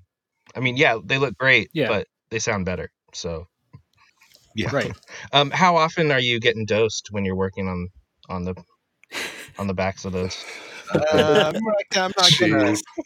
I uh, I'm not gonna really talk about that, Yeah. but I don't think that acid lasts that long sitting on. I'm calling shenanigans, but Yeah.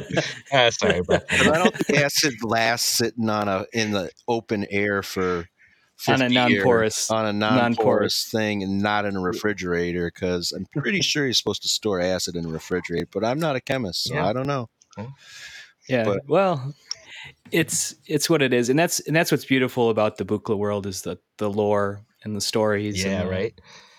the the mythos and everything it's it's really that's what brought me to Buchla is this thing seemed like it was from another planet from another time Mhm. Yeah, you know definitely. like it's just yeah it's it's so strange yet uh also it it was happening at a time that was just as volatile as the you know the music industry like the the whole country was basically changing at that point Mhm. and um that's when education i think in terms of experimental music was blossoming and this machine was right alongside it and i think that's why it seems so alien to us because i think nowadays music is evolving and technology is evolving but i don't think that there's anything really like the Buchla right now that's challenging people to think differently, you know. Mhm. And it's kind of funny that I say that because now we're going back in time and making stuff that's already been made. It, it's interesting you say that too, Mark, because I was talking to a friend of mine at Berklee College of Music, yeah. um, and, and they have these all kinds of traditional music programs. And we were talking about um, incoming students who aren't guitar or piano, but are coming from electronic music. And they're, they, they see the Buchla as a legitimate electronic instrument, and people compose on it and apply it to the college and have you know their own notation or even traditional notation and submit auditions performing on their Buchla music easels or their Buchla 200E. Right. And I thought, man, you know, it's of course, but also that's pretty amazing that that's only happened in 50 years, considering the you know 450 years of, of traditional fine arts music. Right. Right. I always wonder too, like, and I and I liken it to. Can you imagine back in the day when everyone was using harpsichords and someone's like, "Hey, look at this piano thing." it's probably the Don We do harp, we'll do a harpsichord pod- podcast. Yeah, there you go. The, the white and black keys. Um, so so you, you have this um so that system is at university of michigan um but obviously that doesn't have everything that um you guys are yeah hoping to to retrace and, and recreate. Um where where else has this project kind of led you? To find uh, other systems, we had to do a lot of research on where the the schools were that uh, had some of these systems, and it it took a lot of recognition um, in terms of locating pictures and photographs of existing systems and tying them to the schools that they belong to. So at this point now, like if you showed me a system, I go, "Oh, that's Evergreen College. Oh, that's NYU." Oh, you know, and it got to that point where um, we just started sending feelers out to these schools, and it's amazing uh, how many schools I found, which which I found very strange that the West Coast was what much more guarded in the information than the East Coast schools were. Um, it's weird because it's like the it's like it's flipped. It's like you think that the West Coast would have a bunch of laid back, you know, oh yeah, sure, come on, come on down, like look at our Buchlas, you know. But no, it's more of like a, a guarded institution, and um, Hmm. in the on the East Coast, we've had nothing but pleasant conversations with you know Columbia. Uh, I've talked to you know um, Columbia a few times and Wesleyan, which Wesleyan was incredible. I think one of the first stops we went. That was the first uh, college that Chip and I went to um, to look at uh, David Tudor's 113 and 120, which is the distributor and the the uh, five the quintraphonic uh, panner.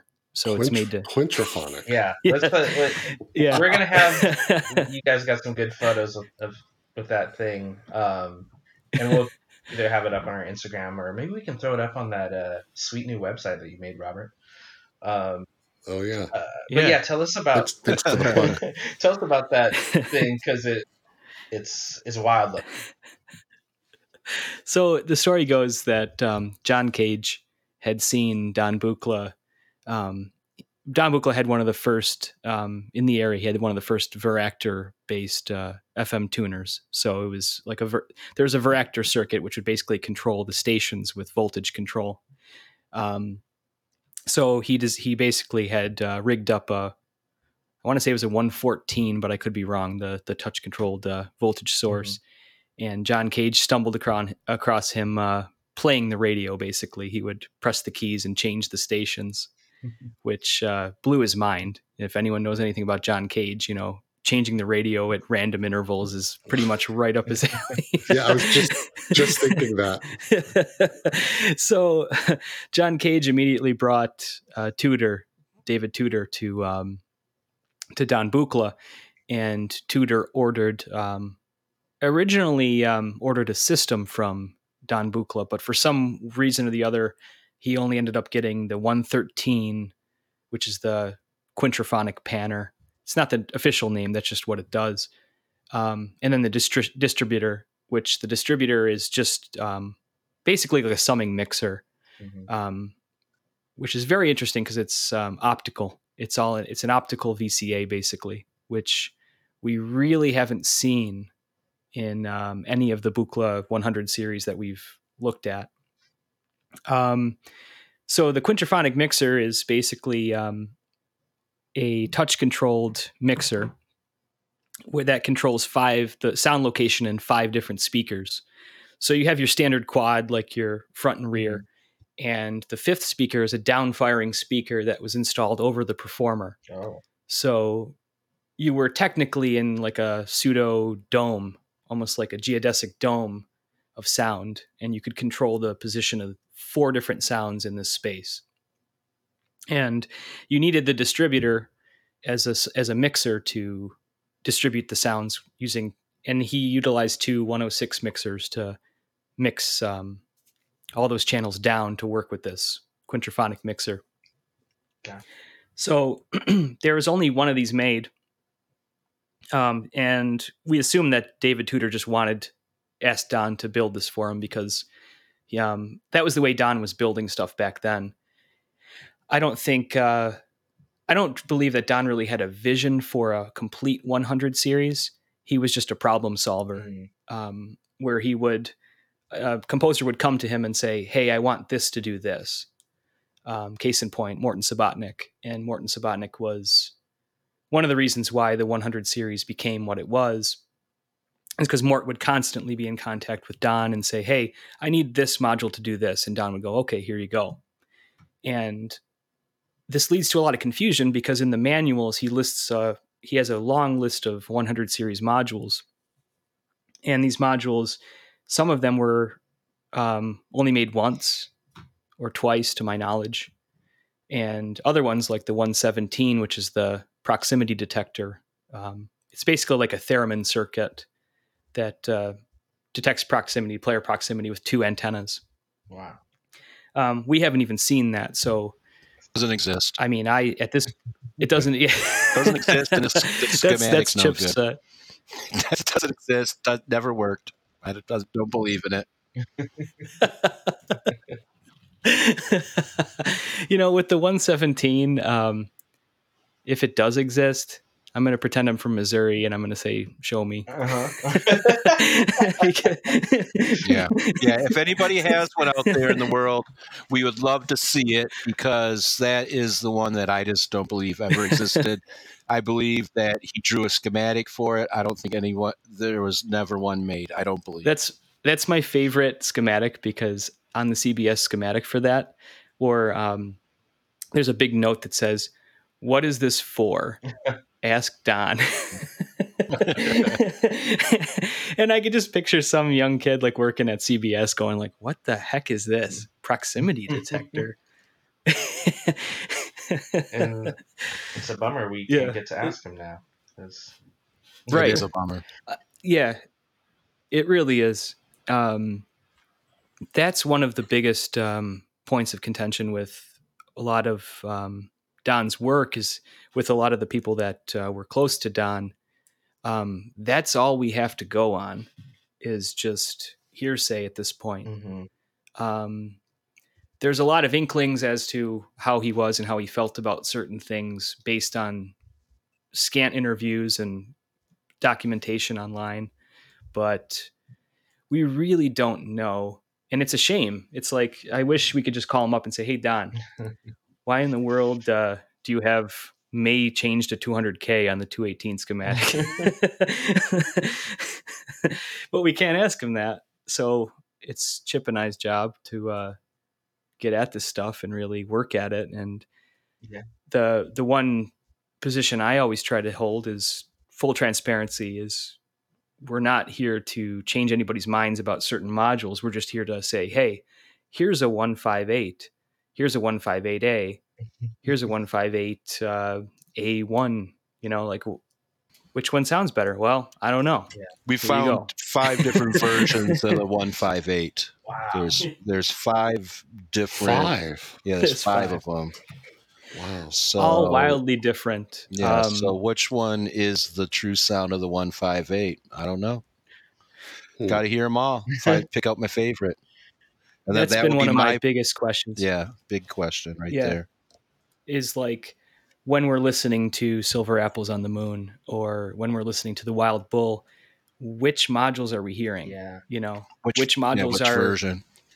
which 158 is making that sound? Is that the real sound of the Buchla or have we been conditioned to think that's the real sound of the Buchla? Um, it's a very interesting standpoint and it really goes back to it really goes hand in hand too with my background with guitar pedals and stuff because people get really hung up on this mojo thing. Mhm. like oh well, this transistor you know it sounds the best versus this transistor. You don't want that pedal because it's got that transistor in it. And i set out to avoid that and just basically prevent, present this stuff to people with full transparency. Like here you go. Here's all the modules. This is all the information.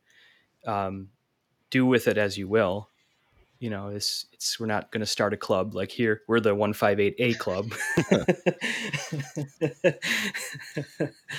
So there's a lot to be learned from it and uh, i think to bury that stuff is doing it a disservice because it really does give you the only insight into don's creative process that we have.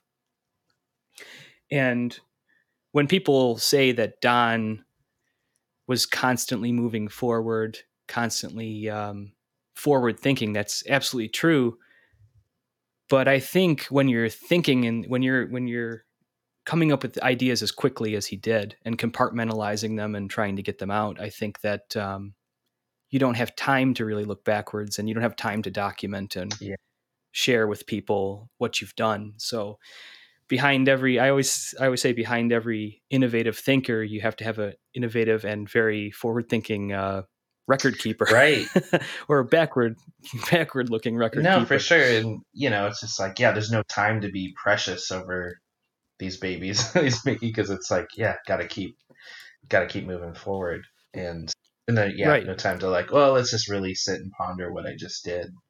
Um I think Right. most Yeah. people, you know, I think most creatives are um, you know, not just unless you're like Kevin Shields from My Bloody Valentine, you just kind of keep remastering the same album over and over.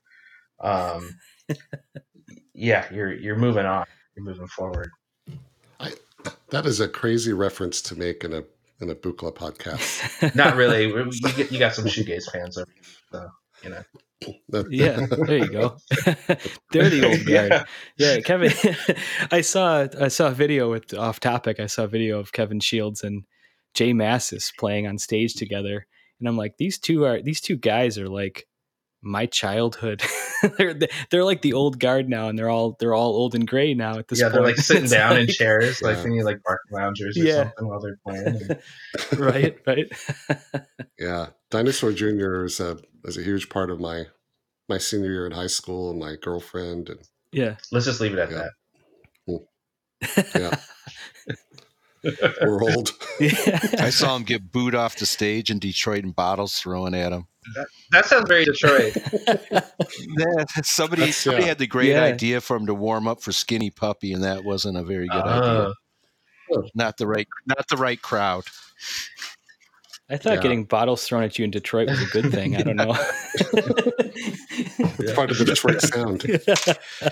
Oh, good times. so um so are there any like do you have i mean except for that proximity detector have you seen everything is there any white whales No. out there no, there's one more So a couple more things actually, but you can go on, Mark. What's Yeah. uh, what, The 148, the Ah, um, harmonic generator. if anybody has Yeah. pictures of that, That, for us? uh, please, please, please send that so we can be done. Yeah. I am uh I'm going to say something that my dad always said to me and it's like you better show it to me because if I find out from somebody else you're going to be in trouble. that was that was uh my childhood in a nutshell. So Yeah. The other thing in from the from the 100, we'll call it the era that I would like to see is there's the 300s from the 60s, which was um, more like a uh, visual experience stuff. So there was a SCR Light Driver. Uh, that was the 311. There was a um, Oh, a slide projector controller, yeah. a crossfader, and then a strobe. I'd really like to have the strobe. Wow. but those ones I would like to see because so the idea I always wondered why the 140 timing generator went so slow. It goes the slowest one goes down to 20 seconds uh, between pulses. Mhm. And I always wonder what the heck is that for musically, and I think what it was for was controlling slide projectors. Yeah. Mm. So you could advance two different slide projectors, and then you could pan with voltage control between the two of them.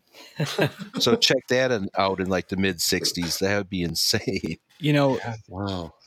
Like slide projectors that you you look at vacation photos on, Yeah, you know, Yeah. 50 years ago, you the the little Kodak one slide at a time.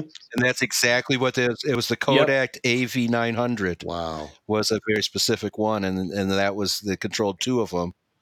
and then yeah, you'd advance through slide pictures and then crossfade with the voltage control, so the music would actually you could program the fading between the images. Which holy smokes, is that forward thinking?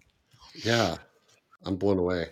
I yeah, I I try to um conceptualize that and think about if you were I cannot imagine like being back in the 60s and going to a show and seeing that in action and Right. going and like leaving there the same person you went in as. it's like that even that even today um there's something about analog technology like that in film and everything. I mean, when you see it, it's so much different than a digital representation of it. And I think a lot of people are just so disconnected to that. Um, and we'd love to recreate some of that stuff because it's just, you know, it's the old stuff starts to become new again. And I Mhm. think Yeah. it comes you full know, if you made the digital if you made the slide projector module and you'd sell one, I'd I'd buy one from you. And I'd go find a couple of slide projectors. I'd make that work. yeah. I'm sure you could. it would, it's just such an it's such an amazing concept and uh and you could always tell that don wanted to do video stuff um i was pouring through the vasulka archive which they were a collective a video art collective for a long time um and they had constantly um done collaborations with don buchla either buchla synthesizers as accompaniment to video but um in a lot of interviews, um, Don has hinted at video synthesis and how he was, he claims to be one of the first people to get into it, which I wholeheartedly believe. Um, he was at the forefront of most anything he did. but I feel like those modules, which I would even go as far to call like the pseudo 300, because I feel like he finished those and was like, wait a minute, I better save the 300 for when I have other modules for later down the road, Yeah. you know? Yeah. Well, he he Yeah. did envision stuff that he knew he didn't have the technology to do. Oh yeah, definitely. Yeah, so Right. and he was waiting for Yeah. it. Absolutely. Yeah. That's what happened, I believe, with the 132. Um, the limitations at the time, I think, um, he he did what he could with the technology, and aside from designing something completely off the wall in terms of like an IC or something like that, he he had to make do with what he had. And I think when he got the 132, the waveform synthesizer completed, um, those limitations I think were too much for him. Um, and it's funny because now we're so conditioned on digital oscillators and how they sound, and you know that specific module, you know, sounds Yeah. very alien even today. You know, it's especially for a Buchla module. It's, Yeah, it's we were definitely when we different. did the um, featured module segment. We were, you know, Kyle walked through this really great chord patch that he made, and I remarked that it kind of reminded me of a like a wavetable synthesizer. You know, as you're Yeah. cycling through wavetables, um, the mutable instruments braids or the DAO in Buchla land. There's a wavetable um, algorithm in there, and you can turn the knob and to go through the wavetables. And I thought, man, that's what this kind of sounds like. It's it was just you know, it was it was crazy because it's starting to bring together these two different concepts because of the words that we use to describe them, but the result is very similar. Yeah, absolutely. It's it's very strange to hear an oscillator that sounds like that, and then when you look at the time period that it came out, it's like a double Yeah. take every time. It's like I can't believe this was mid '60s, and everything back then in terms of oscillators sounded like analog oscillators because that's all they had. Um, I can't imagine hearing that back then, going, "Oh my god." This sounds terrible, and like, and now it's like we're you know hey we've got the we got the dx7 you know through, Yeah. for decades we've had that um, wavetable synthesizers in the 80s um, you know the ensoniq stuff that was off the wall this is like right in line with that this could this could have almost like run alongside of that stuff Yeah, Um, and like the Rossum, the um, Emu Morpheus with its crazy three dimensional filters. yeah You know, this the create you know this requiring these computer controlled filters and things. But even now, and we're seeing that in Eurorack modules, and it feels like it's something brand new, even Yeah, though it was you know thirty years ago. Right. The only thing I can think of now that's similar to the um, to the one three two that's being made today is the uh, the double deca. Um, That's the closest thing I think. There's much more. There's much better resolution on the double deca, but even 32 steps, like it still gives you enough resolution to get close to what you're trying to achieve. Um, Well, what's the double decker? I thought the double decker was less than 32. Oh, it's less than 32, but they've, you know, they've definitely, it's a digital, it's completely digital and they've, Oh, I see. I see what you're saying. I, okay. yeah, they've sorted out all the, the, uh, inconsistencies and like resolution. Um, they probably do it parametrically where they can curve the steps in a sort, in a, in a way. Um, you know, back then, and it's funny because when we had the, when we were showing Ron the, uh, the one, three, two at Wesley and he was like, he pulls out the whiteboard and he's like, starts drawing out circuits. And he's like, oh, well, you could do this. You could do that. You could do this. And I'm like, and I'm, I'm basically uh, humoring him as long as possible. And Chip just interrupts and goes, okay, uh, you're talking to the wrong guy here because Mark doesn't want to change any of the original circuits. Can't change. We have to keep it original. We can't say, oh, here's a way to make it like sound better. No, it's got to be like the original. Well, I always say, I always said to Chip and anyone who was willing to listen that I wanted the 132 that we did to sound just like you walked right into Mills, turned on the system, and then started patching the 132. Even if it didn't work properly, we wanted to replicate that act, that uh, behavior. So we just did it as a one to one replica. And it took a little tweaking to get it to run uh, smoothly. Um, yeah. that was this is this is my favorite story in in all this research we've done this is my favorite story because um chip had put the 132 in his system as a placeholder really just to show people the 132 because at this point it was nothing other than a paperweight. We couldn't get it to run properly. And uh, he drove all the way to my house. Um, we had like a home base here before we went out to connecticut. And i started looking at it and i go wait a minute.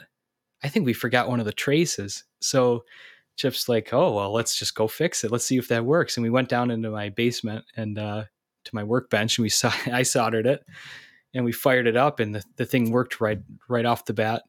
And we just basically sat there and just blew the roof off the house for like the next three hours, like listening to this thing. It was just incredible that like it took both of us working in one space finally because we had we had worked long distance this whole time and we actually sat down and troubleshooted you know troubleshot the thing together um, that was pretty monumental That's pretty amazing. So you you made the 132. You made two of them. Um, Yeah. Kind of as a is it an academic exercise, an experiment, a long held dream? I mean, you're not really you're not making these necessarily to build a business around selling 132s. You know, you're are Right. you- it's an intellectual pursuit.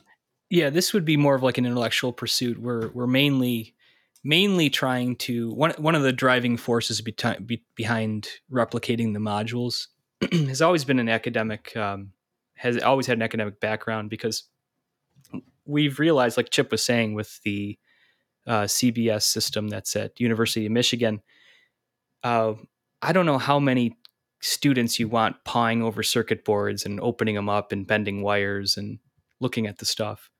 Um, playing it's one thing, but actually opening them up and taking them apart, you know, that's not something that you want people doing repeatedly. So making replicas, you have working modules that you can actually look at and study and measure, you know, and it just it's just so much easier to have this. So one of the things that Ron was talking about at Wesleyan was uh, starting workshops, and that's kind of the direction we've been sliding into is starting workshops to have the students maybe even build and study the module themselves. It teaches them a lot about that time period, what they had available at the time.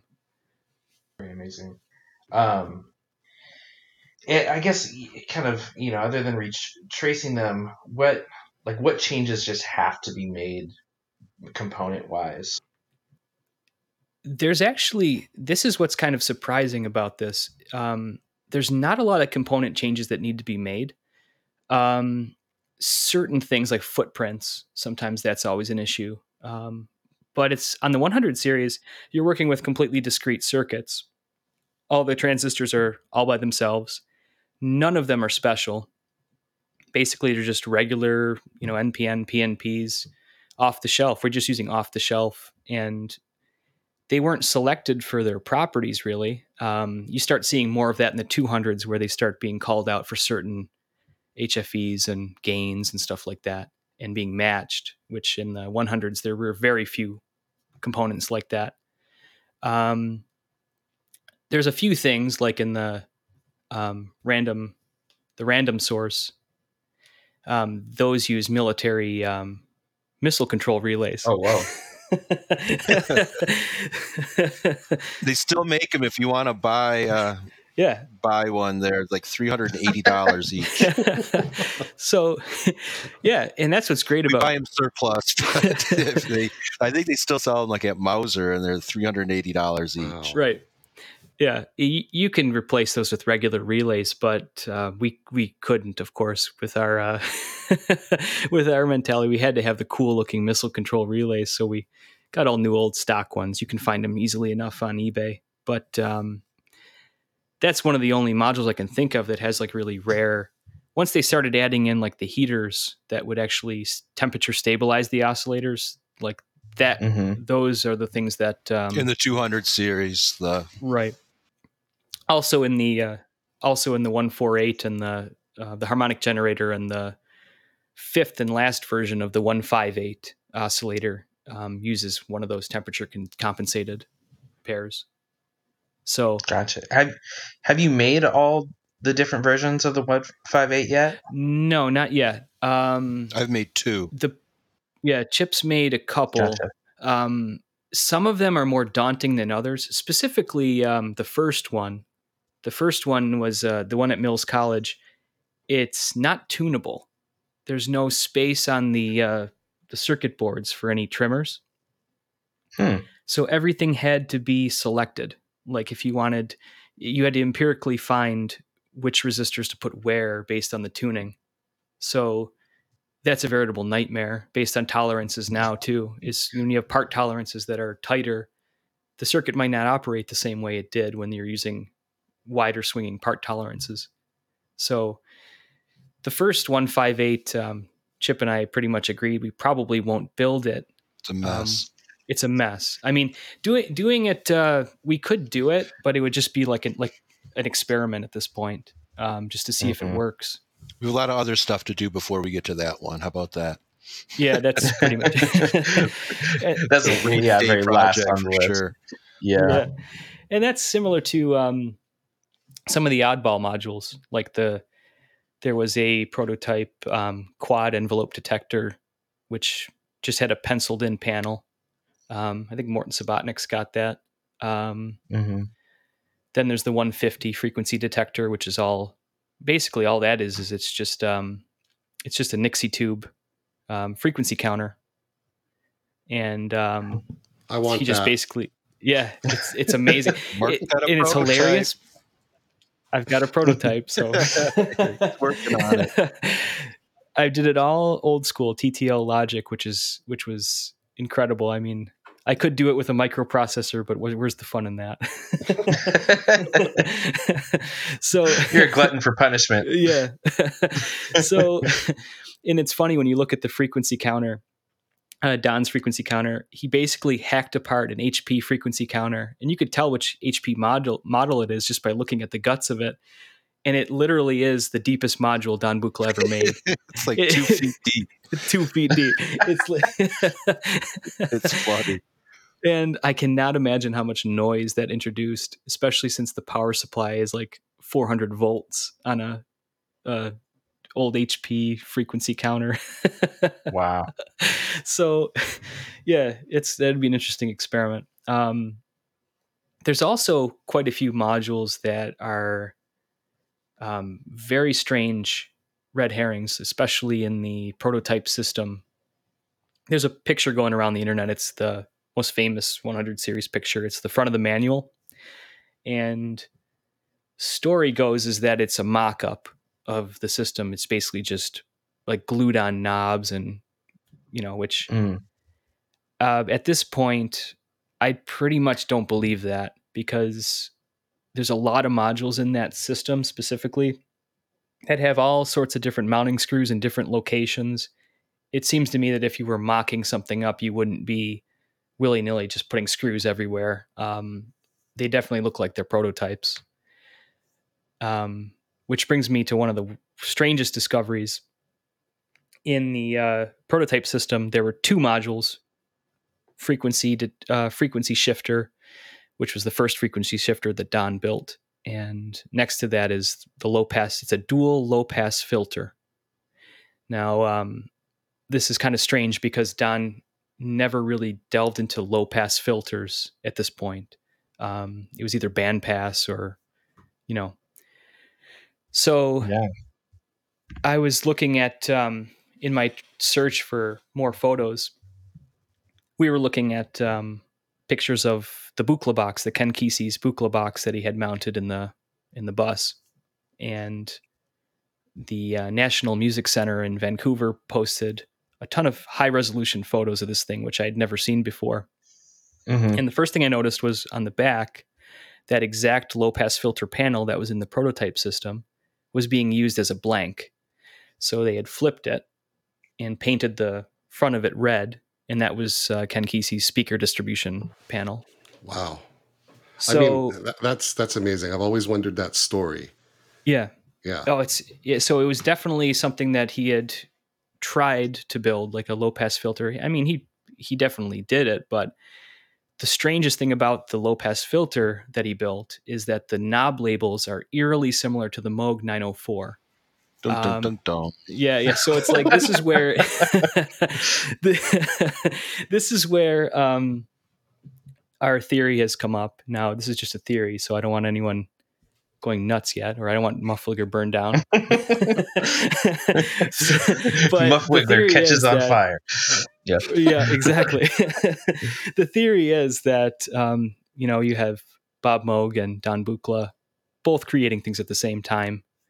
Um, the theory is that Don wanted to check out Bob Moog's filter. Mm. Well, another another factor is that um, uh, in terms of the frequency shifter, Harold Bode used to hang out in California all the time. He was actually um, part of the CE convention um, in that area. He talked to Serge. He talked to uh, Don Buchla. He did work with Bob Moog. Um, we think that we were theorizing that Don Buchla at one point had talked to uh, Harold Bode and tried to build his frequency shifter as a prototype, and then also somehow got an idea from Harold Bode how to build the low pass filter, which eventually became the Moog filter.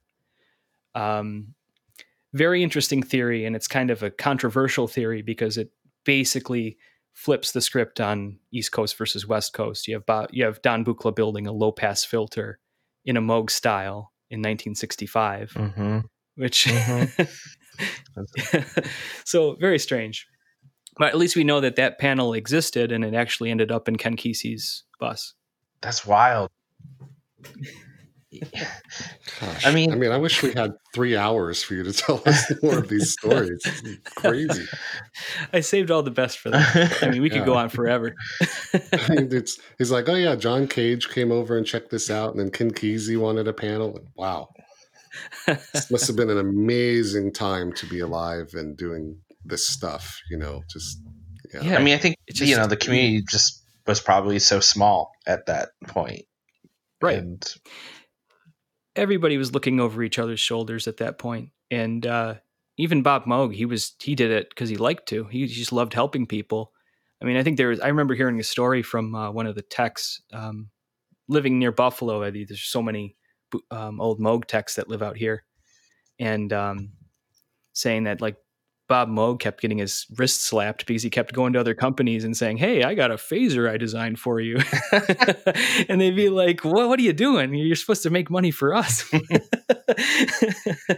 But that's how it was back then. Everybody was you know creating things at such a pace that you really couldn't you know you really there, intellectual property was looked at much differently back then than it is now. Yeah. It's, Uh, it's almost like the open source model.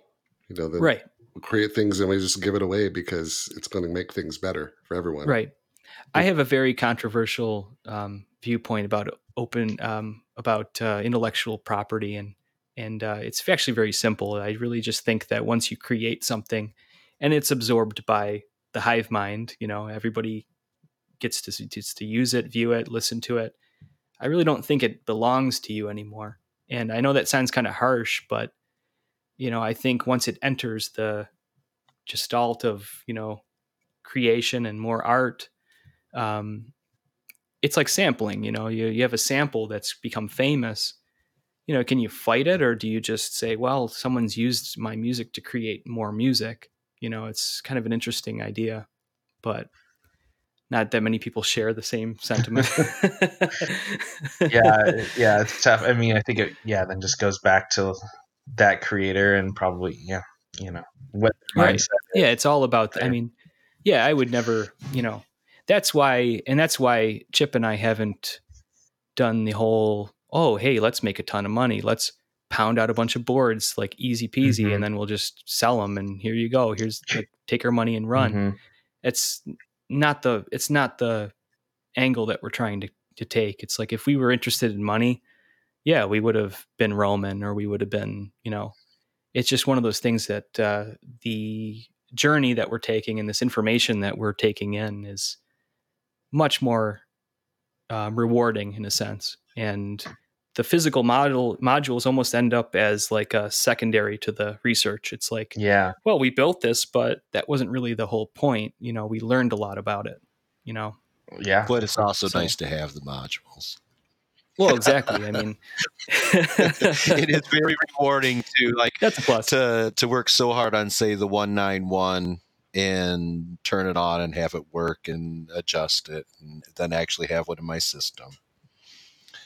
You know Right. but i learned a lot and hopefully i can uh, uh, share what what i've learned and what mark's learned on you know to the to the rest of the people out there Yeah, and that's why I've Yeah. told Mark many times that you guys are doing the Lord's work because you know it's so hard. Either you you know are you're going to one of these universities that has these old things, and you're able to to try it out, but uh, who knows where most of these modules were are now, and those people aren't Right. likely um, creating music or anything or sharing their experiences with them, and so. Um, you know, like I mentioned before, and that's and that's the other thing too as we go on this adventure is it really is like archaeology it's where is the other 132 that existed mm-hmm. where is the original um harmonic generator the whatever it was called the the original 148 um yeah that giant monstrosity of knobs and switches? Yeah like what happened to that? Where is it? Somebody has it probably. I don't think anybody threw it in the trash. Yeah, we we've talked yeah and we've talked about the the possibility too that it happens. I mean you have universities that have this old stuff. Sometimes Yeah. and especially in like the analog crash oh well th- what's this? Just throw in the It garbage. really could, or You it know, could we be in need somebody in a basement of a, a of a university, or who knows, or something. Who knows what happened Right. to it? Yeah. there's a lot of stuff out there that we still don't know. So it's going to be a ongoing adventure trying to find all this stuff. Well, I'm along for the ride. That's Well, all I can cool. Nice. Um, so you guys have a, a website for the project? Yep, yep. The website is memsproject.info. Um, heavy on the info, of course. and so that's her. So the people that um, you know have this original 148 can contact you there. Is is that the best way to, to get? In Oh, touch? absolutely. Yeah, we'll have. yeah, we'll have an email. Um, you know, um, we've done we've we've done things for people in the past too that share information. Um, we did get the 410 um, module cluster, which was a transitional module. Um, when Don originally sold to CBS, he gave them uh, schematics and a design for the Terrible 410 schematics. um, terrible schematics, which we think was kind of like a big middle Yeah. finger. Um, Um, it, it has to be. They're terrible. and uh, and we got pictures of it. Uh, Chris Witten from across the pond. Um, he was he's been absolutely amazing in terms of helping us. So thank you, Chris. Um, yeah, thank you, Chris. yeah, he's he's uh, he's not as technical, um, but he's he's it's amazing how he's taken the stuff apart. Like I, I even have asked him, like, "Are you sure?" it's like, "Are you sure? Are you sure you don't want us to ta- to take you know to pay your tech to do this? Because we'll we'll do that." And you know, no, he was really really um, We did send him a random voltage generator, a 165. So Oh, there you Right. go. Yeah, Yeah, that's a good a trade. consolation prize. 'cause- right. Yeah. Yeah, exactly. You know, Yeah, you get information for you know, here you go. Here's a thank you. You know, that's that's kind of what we do. That's amazing. Well, thanks so much for being on the show. Um, we'll keep in touch because, uh, I mean, you know, we fumble through all of our episodes, and and uh, at, least, at least you do it. yeah, well, like you know, yeah, we're just we're we're passionate about it. It's very Um, uncertain. it's right in the name, you know. We're not burying in the lead. Uh, yeah, but you guys have already been a, a great resource for you know coming up against things. I'll I'll message Mark like, is this yeah. What this is doing? Is this so? We really appreciate the uh, the technical knowledge that that you guys have and and sharing. And Yeah. uh, I feel like we've met we've met our Buchla brethren on the East Coast. You know, Yeah, your your your passion and knowledge, your passion for and knowledge about Buchla is just fantastic. I really enjoyed this conversation today. Well, thank you. Oh well, thank you. Yeah, thanks for having us on. Yeah, and uh, you know, once you get that uh, two nineteen going, just let me know. Yeah, You'll be the first to know. I promise. I want, I want the 217. I want the two two one. Much to cri- much to uh, Chip's uh, dismay. All right, Robert. Which, which controller, which esoteric controller do you need? um, I want the Buchla 700. Oh, there you go. Okay. I thought he was going to ask for the lightning or something. Yeah, He wants the wind. He wants the wind. Um, all right, guys. Well, uh, you guys have a, a good rest of your day, and we'll talk to you soon. All right, thanks. All right. Thank you.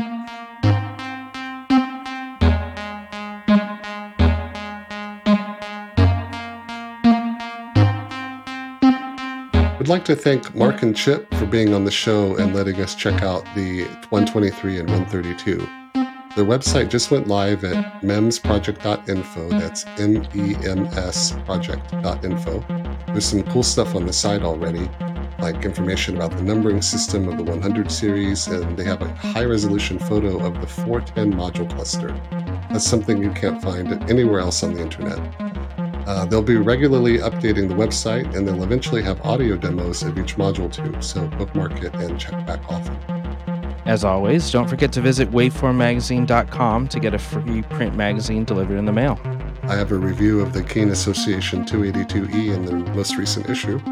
If you want to help support the show, you can do so through Patreon at patreon.com slash source of uncertainty. And you can find more out about our show uh, through our website, sourceofuncertainty.audio. Uh, there's also a contact section in there, and we'd love to hear from you. As always, find us on Instagram at source of uncertainty. And that's it. Until next month. See you then. Happy Thanksgiving. Hey, don't forget to dry brine your turkey.